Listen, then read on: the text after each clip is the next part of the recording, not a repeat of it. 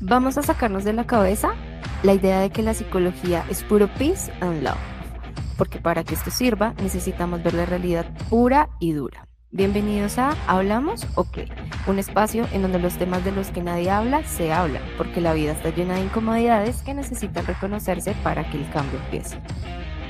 Somos Nata y Diana, tus hosts y psicólogas de confianza. Estamos aquí para que te incomodes, te sacudas y te atrevas a ver la vida llena de matices, que quieres cambiar y no solo adornarla para conformarte. Buenas, buenas. Tercer episodio de Hablamos o qué. Hola, Minati, ¿cómo estás? Muy buenos días para nosotras para el resto del mundo todo depende de la hora en la que nos saluden y nos escuchen, pero muy buenos días para nosotras. ¿Cómo estás, Minata? Hola, mi Dani. Bien, muy buenos días. Estamos grabando a las 7 de la madrugada este episodio. Me hace muy feliz levantarme temprano a grabar un episodio del podcast. Yo sé que está sonando sarcástico, pero sé que está muy feliz, es verdad. No, es verdad, es, como verdad. Esas cosas que dijo, ¿cómo ves? A esto sí le madrugo. Oigan, hay dos cosas en las vidas una, una, una historia por contarles aquí entre nos, eh, como dirían en el lugar en el que yo vivo, in between. Imagínense que en Colombia hace muchos años hubo una novela que se llamaba La Gloria de Lucho. Contaba la historia de un señor que fue en volador y llegó al Congreso de este país. Eso es para otro capítulo, en realidad. Eso es para otro episodio. la historia de Lucho es para otro episodio. Pero resulta que en esa novela el man a las personas que quiere mucho les decía madre. Y en esa época Nata y yo vivíamos juntas, entonces yo empecé a decirle madre a Nati, si ustedes en estos episodios de aquí en adelante, porque es que ya cogimos candela, mi relación más tóxica que ha sido este micrófono ya está mejorando. Como no se pueden dar cuenta, soy una muy buena psicóloga hasta las relaciones. Mejor hasta las relaciones con un micrófono tóxico. si le digo madre a Nata y más por la mañana, por favor, no es un problema que tengamos Nata y yo. Es netamente una expresión de amor. Madre, buenos días. Buenos días para ti y hola para todas las personas que nos están escuchando. Oigan, tengo gripa. Uf, casi me mata la gripa. Estuvo bien pesada, entonces mi voz puede sonar un poco extraña. El señor Don Virus fue. El señor mm, Don Pirus ya, ya estoy saliendo, pero, pero entonces mi voz puede sonar un poco extraña, pero es por gripa. Bueno, y por sigues queriendo. Y Muchas gracias por todo. bueno, arranquemos pues. Bueno, vamos con un tema vamos a arrancar dentro de nuestro podcast, vamos a dejar la vida suave y vamos a entrar dentro de terrenos escabrosos, ¿no? Terrenos escabrosos para nosotros como psicólogas, entre otras. Creo que es altamente probable que tengamos psicólogos que nos quieran mucho por esto, psicólogas, psicólogos, psicólogas que nos quieran mucho por esto. Como pueda que existan otros que digan, qué putas, estas dos, ¿qué les está pasando? Porque hoy vamos a hablar de algo que ha venido sucediendo, entre otras, es una tendencia en TikTok que me parece más tóxica que mi relación con el micrófono, que eso ya es un montón, weón, porque fue puta, perdón, se puso de moda el diagnóstico, Nati. Qué locura esta vaina, ¿no? Entonces, em, nos ha pasado un montón, hemos venido trayendo, acuérdense que mucho de lo que nosotros hablamos acá en este podcast tiene que ver con con esas situaciones que, que nos rodean en nuestro ejercicio terapéutico y que nos hacen pensar un montón. Y no sé si estés de acuerdo conmigo, Nati, pero hemos tenido últimamente nuevos pacientes que vienen directo a que les digamos qué es lo que tienen, ¿no? Como si tuvieran algo por dentro, marica. y yo, yo estudié psicología, no medicina, entre otros. Quiero aclarar. Yo no les veo nada, marica. O sea, yo no les veo nada por dentro pero vienen de una, ¿no? Es como, hola, mucho gusto, tú dime qué tengo. ¿Cómo nos va con este dime qué tengo, Minati? ¿Cómo lo sientes tú? Mm, mi Dani, pues es que yo creo que se puso de moda y ahorita todos tienen una necesidad de tener una etiqueta, ¿no? O sea, es bien curioso, pero las personas, y, y es muy, muy llamativo que es como, en un, en un rango de edad bien particular, ¿sabes? Como de los 19 a los 25, 26, tienen como esta tendencia a tener una etiqueta. A, tener una necesidad de decir, tengo depresión, tengo ansiedad, diagnosticado. Y, y, y peor aún, cuando esta etiqueta va acompañada de, de un medicamento, ¿no? De estoy medicado, tengo esto y estoy medicado. Entonces sí es como una tendencia que nosotras hemos notado y y lo particular es cuando los grupos de amigos ya se, conforman de acuerdo al diagnóstico, ¿sí? Es como una necesidad de validación de su malestar con las personas que los rodean, no sé, es bien particular. A mí me parece importante acá poderles como poner el focus en algo y es que en efecto venimos venimos con algo muy interesante que sin, esto ya es sin mamar gallo, esto sí es parte de un episodio que tiene que ver con el ejercicio de inclusión. ¿De acuerdo? Digamos que dentro del ejercicio social de la inclusión se ha venido invitando a que todo lo que nos hace diferentes se incluya, se reconozca y se nombre. ¿De acuerdo? Desde un ejercicio de las diferencias. Y estamos confundiendo que un diagnóstico es parte de nuestra diferencia, ¿de acuerdo? Entonces, ahí me parece clave que podamos darnos cuenta que en efecto en la salud mental existen diagnósticos, claro que sí, no vamos a decir que no, es decir, claro, pero, pero esto es algo que también quiero hacerles poner el foco fuerte y es que para llegar a un diagnóstico hoy en día en salud mental se necesitan tantos procesos de por medio, pues casi que no lo logro pronunciar, excuse me, la mañana, pero tiene que ver un montón con un montón de procesos que integran la construcción de un diagnóstico. Esto no se puede salir a decir tengo ansiedad, tengo depresión, porque es que vi en TikTok un checklist, es que a mí me tiene muy preocupada este tema de si cumples con los siguientes requisitos, Mánica, ¿cómo así? Eh, entonces tú tienes tal cosa. Además que, ojo que ojalá fuera un solo diagnóstico, Nati, pero eh, mm. el, otro día, acá en el mundo en el que yo me rodeo, que yo sé que tú vas a hablar un montón de esta cultura de este lado, estando en, el, en, un, en un supermercado que es súper famous y de mucha gente joven, porque pues yo me rodeo de la gente joven por la doñitud. Eh, estando en el supermercado escuchaba a una chica que le decía a otra que tenía depresión por su, por su apego ansioso, marica, mm. o es porque la mamá era narcisista, weón. Yo casi me voy de culo. O sea, yo con el carrito, yo decía, pues la atropello. Ah, ya solucionemos esto, mentiras. Pero yo decía, ¿de dónde está sacando tantas cosas juntas? Que cada una, entre otras, tiene una base de estudio tan diferente, ¿sabes? O sea, dijo tres cosas que en mi universidad, marica, me hubieran puesto, póngale cero, ¿sí? No la dejé graduar, huevón. Porque ahí mezcló, como les digo yo a mis pacientes, mezcló chicha con limonada, ¿bien? Esto es, esto es puro fenómeno inmediatista de, de toda esa información que está llegando así, como a como en pedacitos súper chiquitos, en donde tengo que cumplir con un montón de requisitos y todo eso me lo pongo entre comillas, me caracteriza. Y como todo esto me caracteriza, entonces esto es lo que va a hacer que yo pertenezca a tal grupo, ¿bien? No, o sea, yo me rehuso a que sean los diagnósticos los que nos marquen desde la diferencia. Yo entiendo que hay condiciones diagnósticas que necesitan ser reconocidos desde esa diferencia, definitivamente. Yo eso lo creo. Hay condiciones diagnósticas en donde, entre otras, necesitamos ser supremamente respetuosos y como grupo social empezar a responder frente a ellas.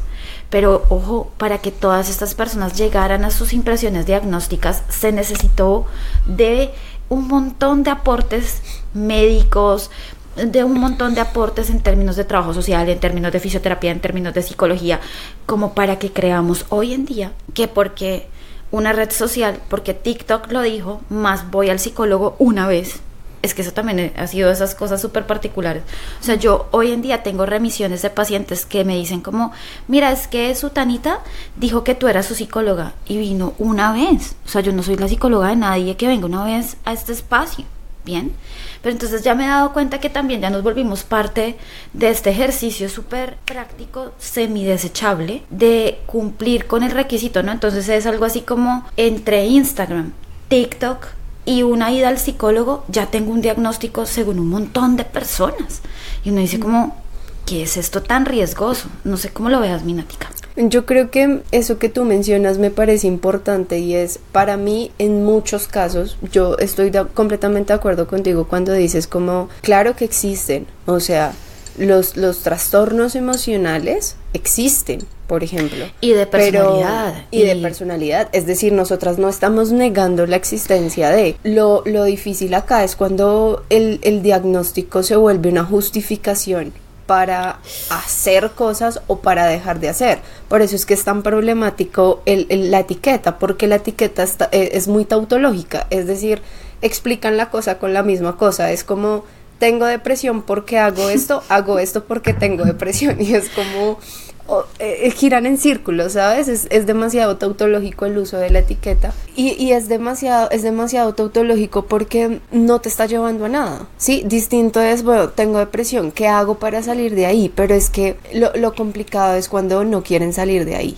Y yo he visto personas que es como, tengo depresión, no, no, sé si sea un tema de querer o no querer, pero definitivamente la etiqueta sí, sí les da unos beneficios, ¿sabes? Le quita un poco de responsabilidad, digamos que a partir de ahí empiezan a explicar por qué es tan difícil la vinculación, es que yo tengo mis momentos, entonces yo justifico dañar Total. al otro, pues porque es que yo tengo estos issues y ok, supremamente respetable es que los tengas, pero ¿qué estás haciendo con esto que te estás dando cuenta que tienes? Es que creo que volvemos a, a, a lo que, al malentendido que se está dando con la parte de inclusión, Nati. No, definitivamente esto es parte de otro episodio.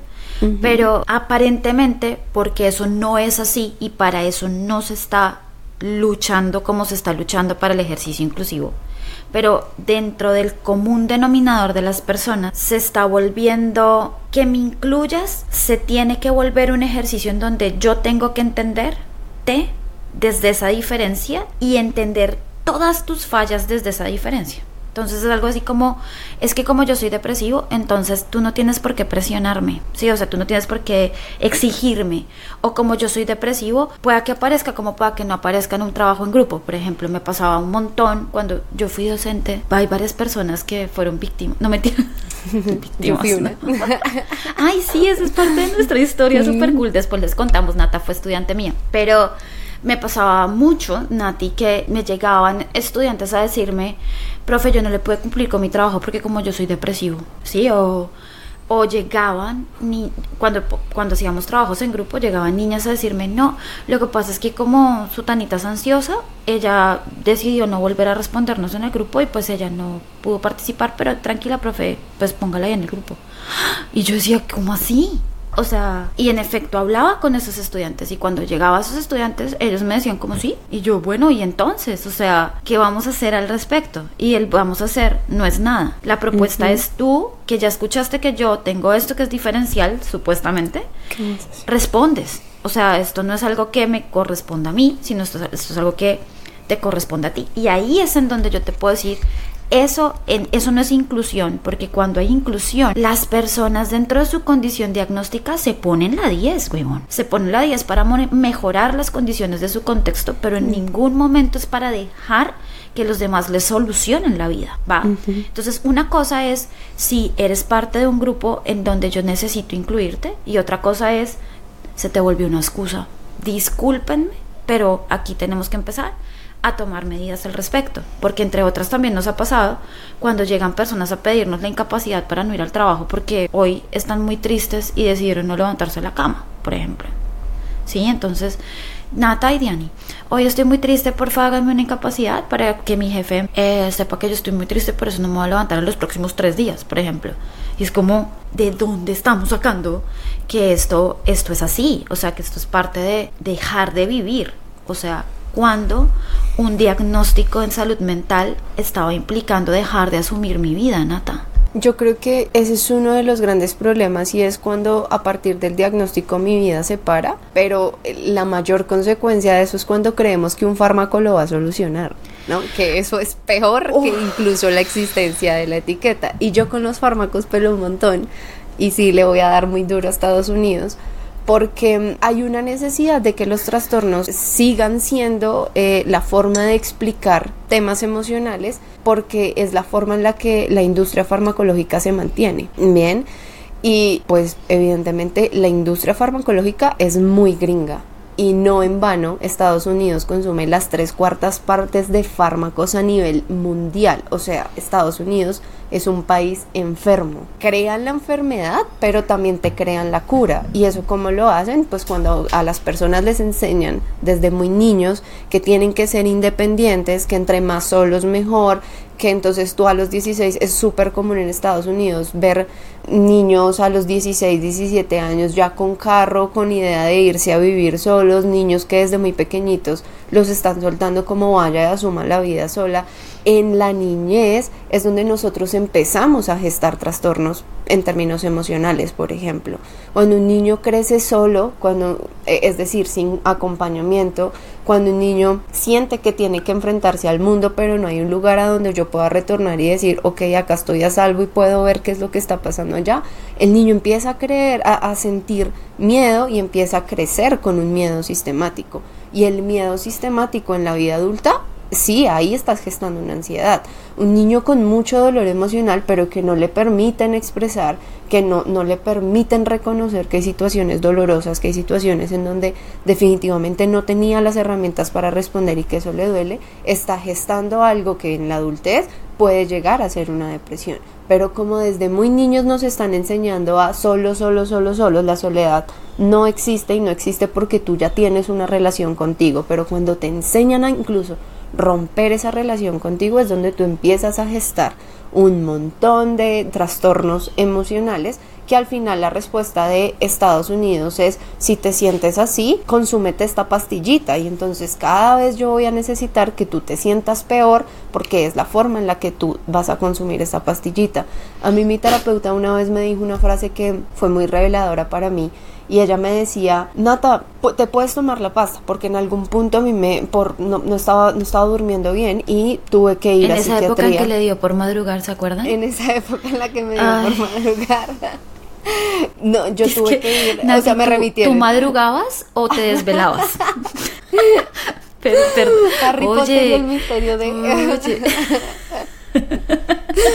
Entonces, claro, o sea, en ese momento yo no podía dormir, lo intenté todo por la vía natural y fue como, no me da, pues ve a ver qué te dicen. Y yo nunca, nunca un, a un psiquiatra y fui, me dieron unas pastas ahí. Y entonces yo hablaba luego con mi terapeuta, yo le decía como, ah, ve, me dieron estas pastas y ella me decía como, tú te la puedes tomar. Sí, pero el medicamento es un plus. Ten en cuenta algo. Y esta frase a mí en serio me, me cambió la vida. Me dijo, pero el, el medicamento no te da el afecto que necesitas. Y el Uf. gran problema del medicamento es cuando se vuelve un evitador del malestar emocional. Porque nosotros creemos que los trastornos emocionales, estoy hablando puntualmente de los trastornos emocionales porque es como mi lugar de experticia, ¿no?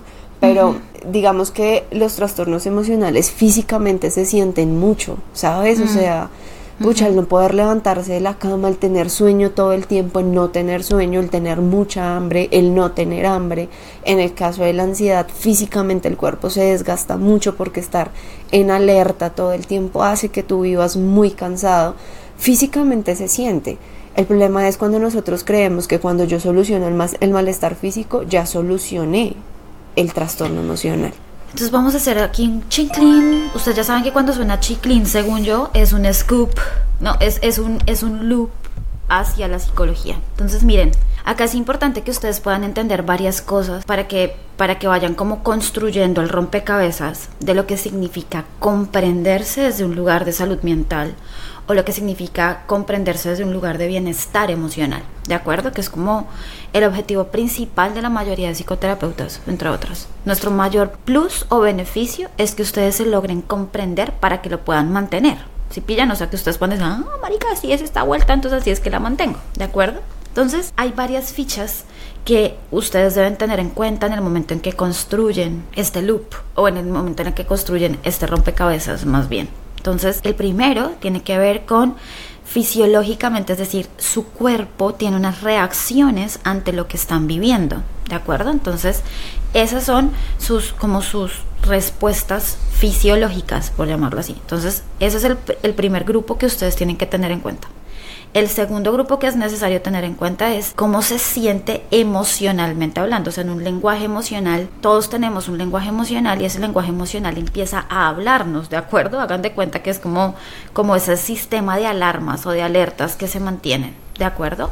Frente a, una, frente a un estímulo que está afuera de nosotros, entre otras. Bien, el otro componente tiene que ver con su pensamiento, es decir, ustedes piensan cosas frente a eso que les está sucediendo. Bien, y todo esto se junta, ching ching, hace como un ejercicio de trilogía, ¿va? y los lleva a tener una experiencia. Cuando Nata les empieza a contar todo esto, resulta que las pastillitas que ustedes se toman o que quieren tomarse o que buscan tomarse para poder pasar por una situación solamente les está respondiendo en un pedacito de esa trilogía. ¿De acuerdo? Que es la que más intensamente se siente por obvias razones, porque acuérdense que el cuerpo es la herramienta por la que pues que les sirve a ustedes para tener experiencia, ¿sí? O sea, no hay experiencia sin cuerpo, ¿va? Entonces el cuerpo es el que más recibe toda esta vuelta. ¿Qué hacen las pastillitas? Silencian o anestesian de alguna manera esa respuesta del cuerpo, la fisiológica. Pero Mientras tanto, el pensamiento y la emoción siguen su curso, es decir, eso no se puede parar. Para eso no hay pastillas, compadre, compadre, compadres, no sé cómo incluir ahí, eh, perdón, pero para eso no hay pastillas, sí, o sea, para eso no hay, no hay, no hay cómo, entre otras. Lo han intentado, marica. Tan lo han intentado que ustedes se van a ir de culo. Y toda la parte de inteligencia artificial inicia buscando silenciar el pensamiento y la emoción, buscando controlar el pensamiento y la emoción. Y se han dado cuenta que eso no se controla, por eso es que IA va tan lento. O sea, si ustedes se dan cuenta, inteligencia artificial ha avanzado un resto en todo lo que tiene que ver con construcción de comandos, pero en términos emocionales allá no se han metido porque ha sido muy complejo y creo que es la forma en la que nos vamos a lograr cuidar de iRobot. frescos, no nos vamos a volver Wally siempre y cuando no nos metamos con las emociones. Entonces fíjense cómo todo lo que Nata les está explicando hace que uno pueda entender como, ah, ok, yo me tomo la pastillita, pero me estoy tomando una pastillita y eso no me está solucionando lo que estoy pensando ni lo que estoy sintiendo. ¿Qué hace la pastillita? Los desconecta. Bien porque en el momento en que esta trilogía deja de funcionar como tres, va a haber una sensación de que ustedes no están, o sea, ustedes están como en un viviendo un, pedacito de realidad y otro pedacito de realidad, más no la realidad completa, ¿de acuerdo?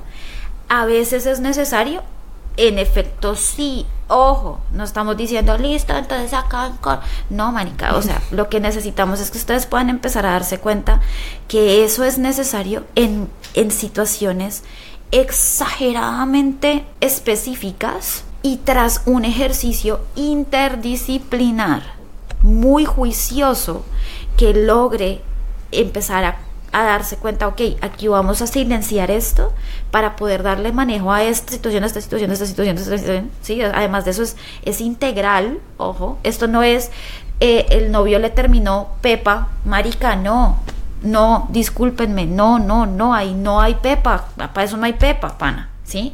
El novio le terminó el psicólogo, terapia, vamos a afrontar esta situación. Bien, vamos a comprender la situación. Pero porque mi novio me terminó o mi novia me terminó, nosotros no tenemos por qué salir corriendo por una pastilla. Porque ahí, como Nata les está explicando, lo que empezamos es a evitar. Esta palabra la van a escuchar mucho en este podcast porque es nuestro principal problema. Y es que estamos metidos dentro de un contexto que nos invita constantemente a salirle corriendo a la situación que nos genera malestar en lugar de asumir la situación que nos genera malestar. Bien, pues aquí con ustedes, Diana, docente. Yo soy decente, yo soy decente cuando soy docente, madre, si te has pillado esa vuelta. sí, sí, sí. Muchos estudiantes deben estar diciendo, no, eso no es verdad. Bueno, Minati, ahí ya hice el scoop necesario, perdón, el, el loop, les focus. Sí, sí, sí, o sea, creo que, creo que lo importante es poder entender que el fármaco le apunta solo a una cosa, pero el fármaco a ti no te soluciona la vida. Lo complicado es cuando las personas solo creen que necesitan el fármaco y una terapia con psiquiatría, que ahí también tengo mi... Hay psiquiatras que estudiaron psicología y que son muy pilos, pero... Pero, pero hay muchos que estudiaron medicina y, luego hicieron como todo el proceso para psiquiatría y creen que a partir de eso ellos pueden empezar a hacer terapia, ¿sí? Así como nosotros no medicamos porque nosotros no estamos en la facultad de medicar. Creo que hay psiquiatras que deberían ser muy responsables y dedicarse desde su modelo médico a trabajar desde el modelo médico. Entonces, pilas, ahí también es importante que ustedes puedan entender algo, querida audiencia. Hay algo que se llama el modelo médico, ¿bien?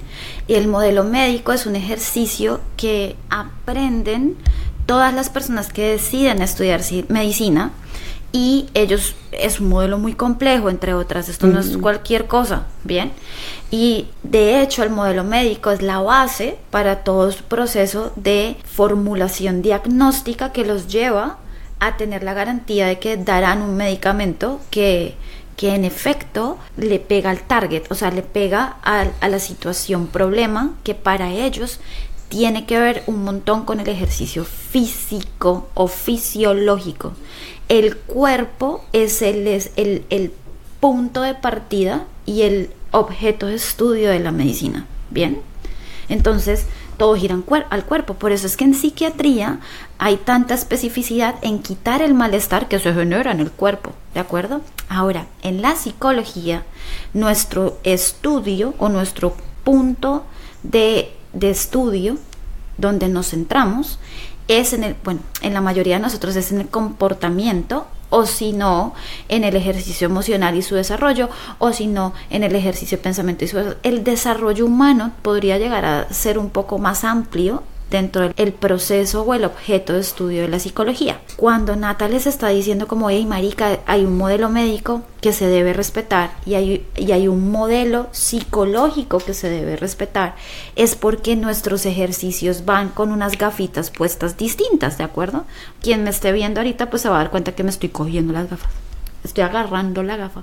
Bien, pero entonces, ¿qué pasa cuando empezamos a darnos cuenta que hay psiquiatras que en efecto estudiaron medicina, que en efecto hicieron su especialidad en, psiquiatría, no han hecho ningún ejercicio ni estudio en, en, psicoterapia y de frente se van a a dar sugerencias, porque básicamente si tú no tienes una formación psicoterapéutica, pues lo que terminas es dando sugerencias sobre cómo hacer que la pastilla supuestamente funcione mejor, ¿sí? Entonces, tómate esto y adicionalmente a eso piensa en esto, piensa en esto, haz un análisis de esto, reflexiona sobre esto y cambia tal hábito. Y uno dice como, uy, marica, cálmate, porque así no la vaina, hermano hermano, hermano, hermani, porque ahí también hay que incluir, bebé. Entonces, ahí me parece muy importante que nos podamos empezar a dar cuenta desde dónde es que estamos mezclando chicha con limonada, ¿sí pillan? O sea, desde esos lugares en donde uno dice como, uy, no, no, no, no, no, no hay necesidad de, de que te metas dentro de ese ejercicio. Tú crees en la pastilla, está válido, porque al fin y al cabo fue lo que estudiaste, pero si, si tú consideras es necesario que la persona reflexione, esto lo pongo entre comillas, o tenga que otra cosita que entender, remite a psicología, compadre, compadre, compadre, compadre. Manica, no he podido ahí. Pero es importante que ustedes puedan entender cómo es que debería ser complementario algo tan delicado como esto. Sí, o sea, es que esto no, ustedes no se están tomando una pastilla para que se les quite un dolor de cabeza.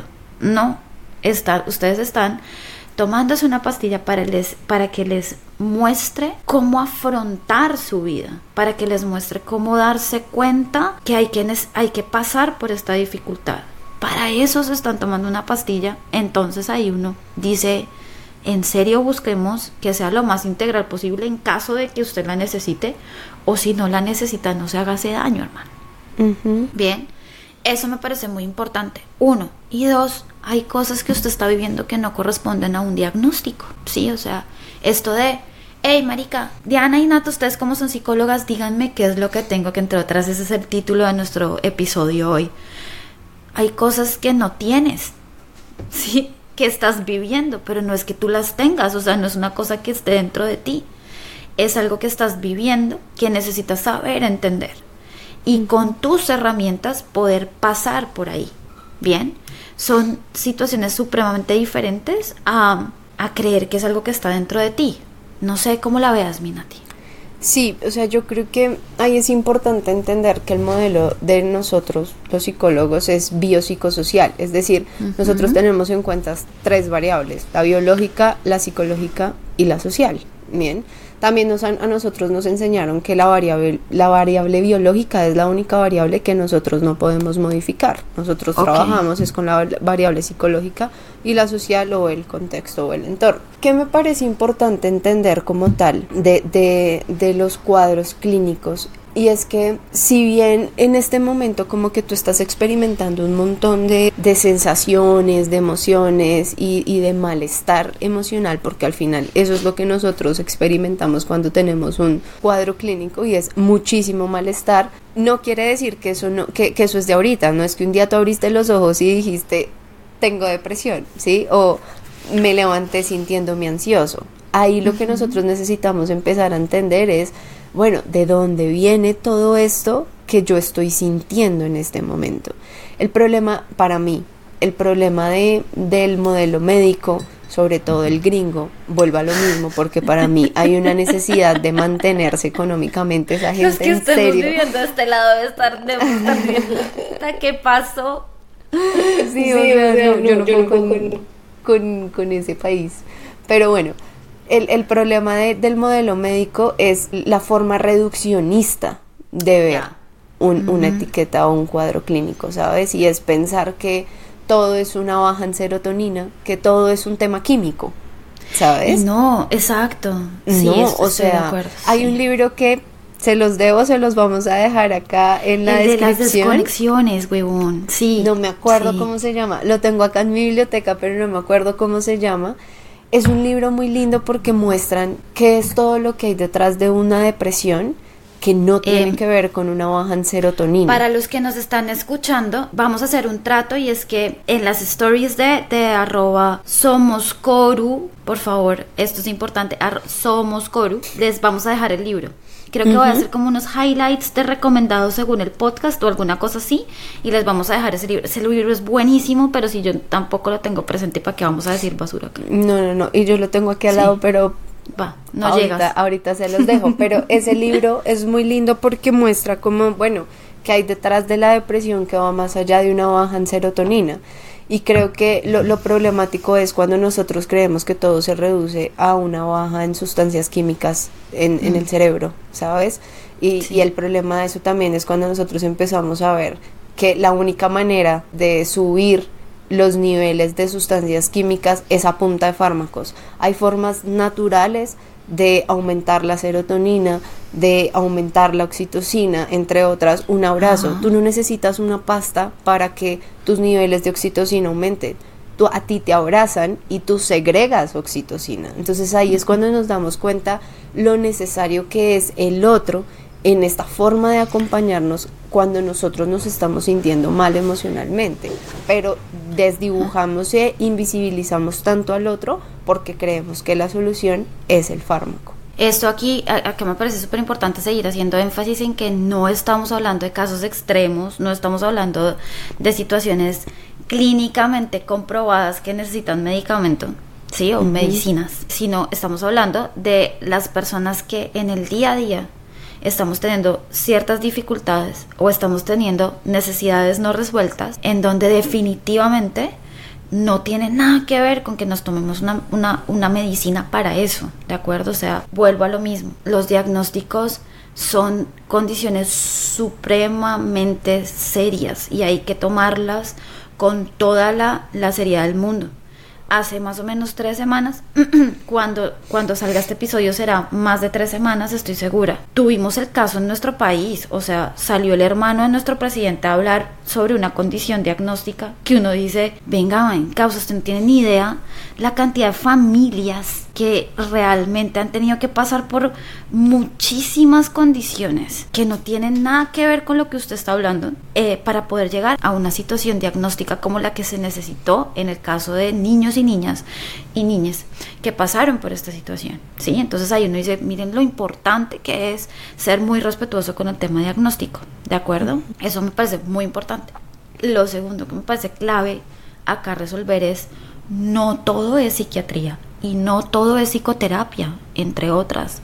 Gente, en el mundo existen condiciones que explican que usted se esté sintiendo así. Y no solamente, o sea, nosotras, con todo respeto, no tenemos como llevarle un plato de comida a su casa. Nosotras no hacemos eso en psicoterapia, ¿sí? Y nosotras no tenemos como garantizarle a usted un techo donde vivir. Y si usted se está sintiendo exageradamente triste porque no tiene que comer o no está comiendo bien, porque usted no tiene las variables socioculturales para poder sentirse bien, eso en efecto explica 100% lo que usted está viviendo.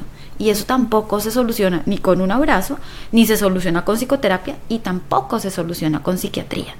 Entonces miren lo importante que es poder empezar a reconocer dónde entro y dónde no entro. Bien.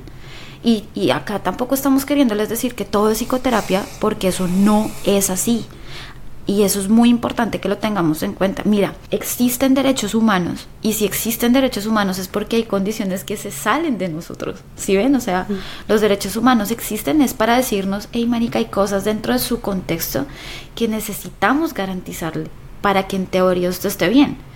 Y si tú te pones a leer y te pones a revisar un montón de situaciones que están pasando o actualmente en el mundo, la principal razón por la que nos estamos sintiendo mal es porque nuestros derechos están siendo vulnerados. Y ahí tú y yo tenemos algo que hacer como psicoterapeutas. Nada distinto a esto que estamos haciendo, Nati. O sea, decirles, hey, pilas. Pilas con juzgar al otro también, ¿no? O sea, así como yo casi me muero y casi atropello con el carrito de mercado a la chica con que yo les estaba contando hoy. Asimismo también les quiero decir hey, hay, variables de contexto que no tienen que ver ni con una mamá narcisista, ni con que me rompiste el ego, ni con... No, hay cosas que tienen que ver con sus contextos que necesitamos reconocer, ¿bien? Y para eso tampoco hay pastillas, como tampoco hay una situación psicoterapéutica por abordar. Aquí tiene que ver con que necesitamos mejorar esas variables. Claro, yo te puedo decir, en psicología tenemos una rama que se llama psicología comunitaria, ¿sí? Toda la gente de psicología social comunitaria trabaja fuertemente en estas variables de contexto para la mejora del bienestar en salud mental, sí, pero no son los únicos, ¿sí?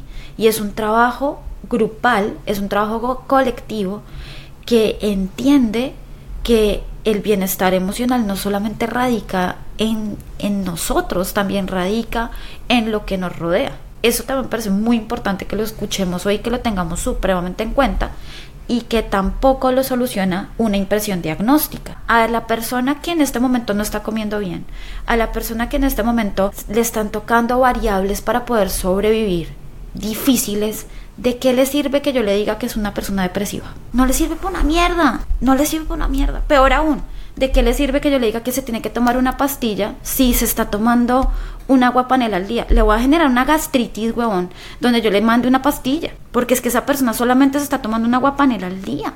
Ahí la pastilla no soluciona nada. Y ahí la psicoterapia tampoco soluciona nada. Ojo que yo no me estoy parando, ni Nata ni yo nos estamos parando acá a decirles que somos los salvadores de la vida. No, para nada. Todo lo contrario estamos diciéndoles, hey, tenemos que ser más específicos y menos generales, porque TikTok tampoco les está hablando de que dentro de los requerimientos que ustedes tienen que cumplir para ciertos diagnósticos, todo esto lo pongo dentro de comillas, les está diciendo que evalúen el contexto en el que están parados. O sí.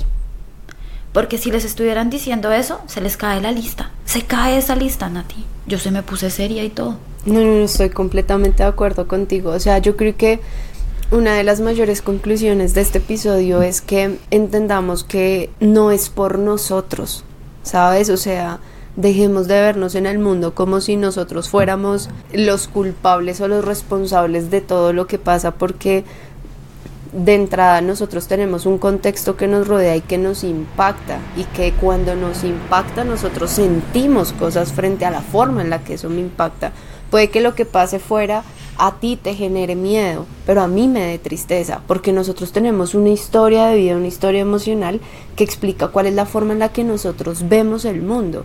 Y creer que es un tema de, es que está en tu cerebro, hace que todo el tiempo tú te sientas responsable y tú creas que tú eres el único que tiene que solucionar eso cuando hay variables de contexto que nos explican esto que tú estás diciendo. Yo estoy completamente de acuerdo contigo en las condiciones de vida. A veces las personas no necesitan una pastilla, no necesitan terapia, necesitan un trabajo digno. Hay personas que no tienen mayor problema más que un trabajo que en serio los está consumiendo. Cambian de trabajo y la vida les cambia. Necesitaron terapia, necesitaron una pastilla. No. a veces lo que necesitamos son condiciones distintas para que esa, esa forma en la que nosotros nos relacionamos con el mundo también empiece a cambiar un trabajo que todo el tiempo te genera malestar, un trabajo que definitivamente no te garantiza las mínimas condiciones dignas para funcionar, hace que a ti se te dispare un malestar emocional, por supuesto. Y en el momento en que esas condiciones cambian emocionalmente, tú empiezas a sentirte distinto, pues también, volvemos al mismo, no necesitamos un PhD para decir esto que estamos diciendo. Tampoco es romantizar la terapia, tampoco les estamos diciendo como vayan solo a terapia y no a psiquiatría, ¿no? A veces no es ni psiquiatría ni psicología, es que las condiciones que a ustedes los rodean sean distintas, que ustedes identifiquen qué es eso que está pasando fuera de ustedes, que los está impactando, pero salgan de ustedes, porque es que el mayor problema de la etiqueta es que los pone a ustedes como el centro como los culpables, porque acá no hablamos de responsabilidad, es tu culpa, ¿sabes? Porque todo está en ti. Y es como, no, hey, salgan de ustedes y observen qué está pasando fuera de ustedes para entender un poco qué está pasando con todo lo que ustedes están sintiendo.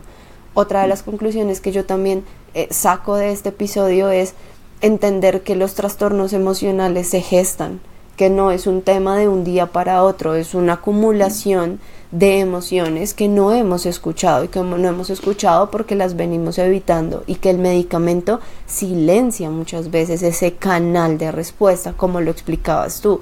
El canal de respuesta que nosotros siempre vamos a buscar silenciar es el emocional y es el que más información nos da para entender qué es lo que yo estoy necesitando, porque las emociones son como el camino que te conduce a la necesidad. Si tú no escuchas tu emoción, tú no sabes qué estás necesitando. Si tú estás sintiendo tristeza, la tristeza nos conduce a tu necesidad afectiva. Si tú estás sintiendo miedo, nos conduce a tu necesidad de, de, seguridad, por ejemplo. Pero si tú no sabes qué estás sintiendo, pues mucho menos vas a saber qué estás necesitando. Y les tengo un dato, la forma en la que nosotros nos aliviamos emocionalmente es cuando satisfacemos la necesidad que está insatisfecha. Entonces, ¿qué sentido tiene estar silenciándonos emocionalmente cuando es desde ahí, desde donde nosotros vamos a empezar a entender cómo puedo salir o cómo puedo empezar a sentirme un poco mejor, pero pues para eso es importante dejar de hacer lo que venimos haciendo y es intentar silenciarnos todo el tiempo.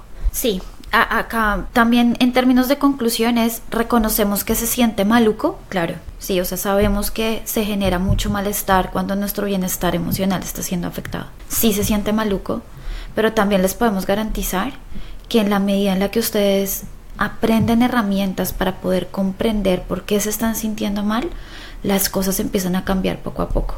Uno. Dos. Miren más allá, un poquito más allá.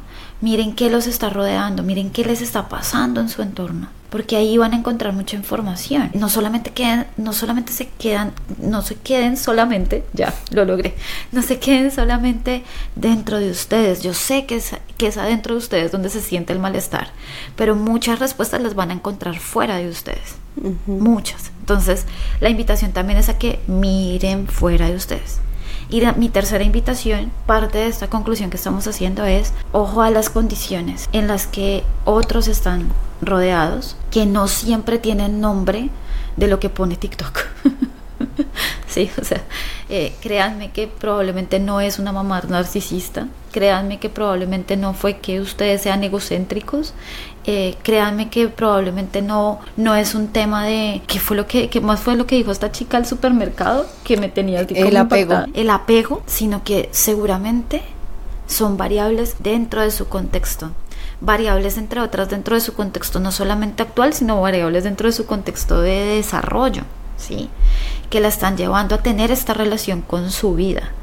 Y no siempre hay que ponerle todo a todo nombre, porque los nombres no nos solucionan, ¿de acuerdo? Los, nombres no nos dan una solución.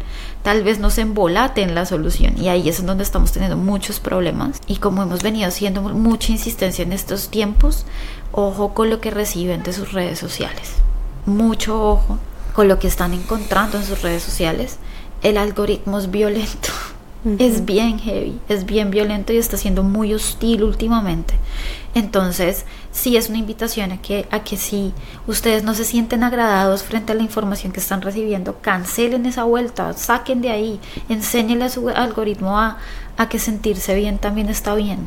¿Sí? Así como se nos ha puesto súper de moda que sentirnos mal está bien, sentirnos bien también está bien. Y también es algo que necesitamos empezar a, garantizar a partir de las cosas que consumimos. Y a mí se me, se me, se me pasó a hacer una y es, la soledad no existe. La soledad es un invento gringo. La soledad y la sensación de soledad es cuando nos, es- nos podemos dar cuenta que no tenemos una relación ni siquiera con nosotros. Entonces, échense mucho ojo porque cuando ustedes están teniendo esta sensación, se están sintiendo muy tristes. Y lo único que nos está mostrando eso es que no tienen una relación con ustedes. Entonces, eso me parece bien importante decirlo ya para cerrar. De acuerdo, esto va a ser un poco polémico, pero vamos a decirlo porque acá siempre lo decimos. No al amor propio, sí a tener una relación con nosotros mismos, con altibajos, con ganas de no querernos ver, pero volver a retomarla. Eso es sólido y eso es tener una relación con nosotros mismos. El amor propio no, no es una relación con nosotros mismos. El amor propio es una imposición. Así que se quieren dejar de sentir solos, empiecen a relacionarse con ustedes mismos en sus altos y en sus bajos, en sus claros y en sus oscuros, y ahí de pronto van a empezar a encontrar solución. Y nada. Picos, pues, hoy estuvo un poco más calmo, lleno de información. Si tienen muchas preguntas o inquietudes, nada, frescos, ya saben. En el perfil de Instagram es en donde más respuestas estamos dando, así que allá los escuchamos. Síganos, porfa, acuérdense, arroba somos si no estoy mal es guion abajo. Guión bajo. Sí, entonces arroba somos guion bajo coru, eh, arroba Diana guion bajo coru. Eh, Nata sí, Nata nos, ahí vamos con Nata, vamos a convencerla, vamos a hacer un boom para que Nata saque su perfil, ay, porque es que no nos quiere tanto por esos lados, yo la entiendo, estamos hostiles, por ahí están diciendo que abramos TikTok, qué locura esa vuelta, yo no sé, estoy un poco como todavía un poco reacia, pero ahí vamos, ahí vamos. Eh, nada, que, que chimba que nos estén escuchando y, y ese fue un episodio de corazón a corazón Ujú. nada que hacer. Nos reímos un poquito menos, pero era, era necesario por nuestras unpopular decisions que estábamos tomando aquí. Así que todo acaba de tomar esta decisión impopular para poderla poner sobre la mesa. Para eso también es este podcast. Los queremos mucho. Los las les queremos mucho. Un abrazo. Adiós.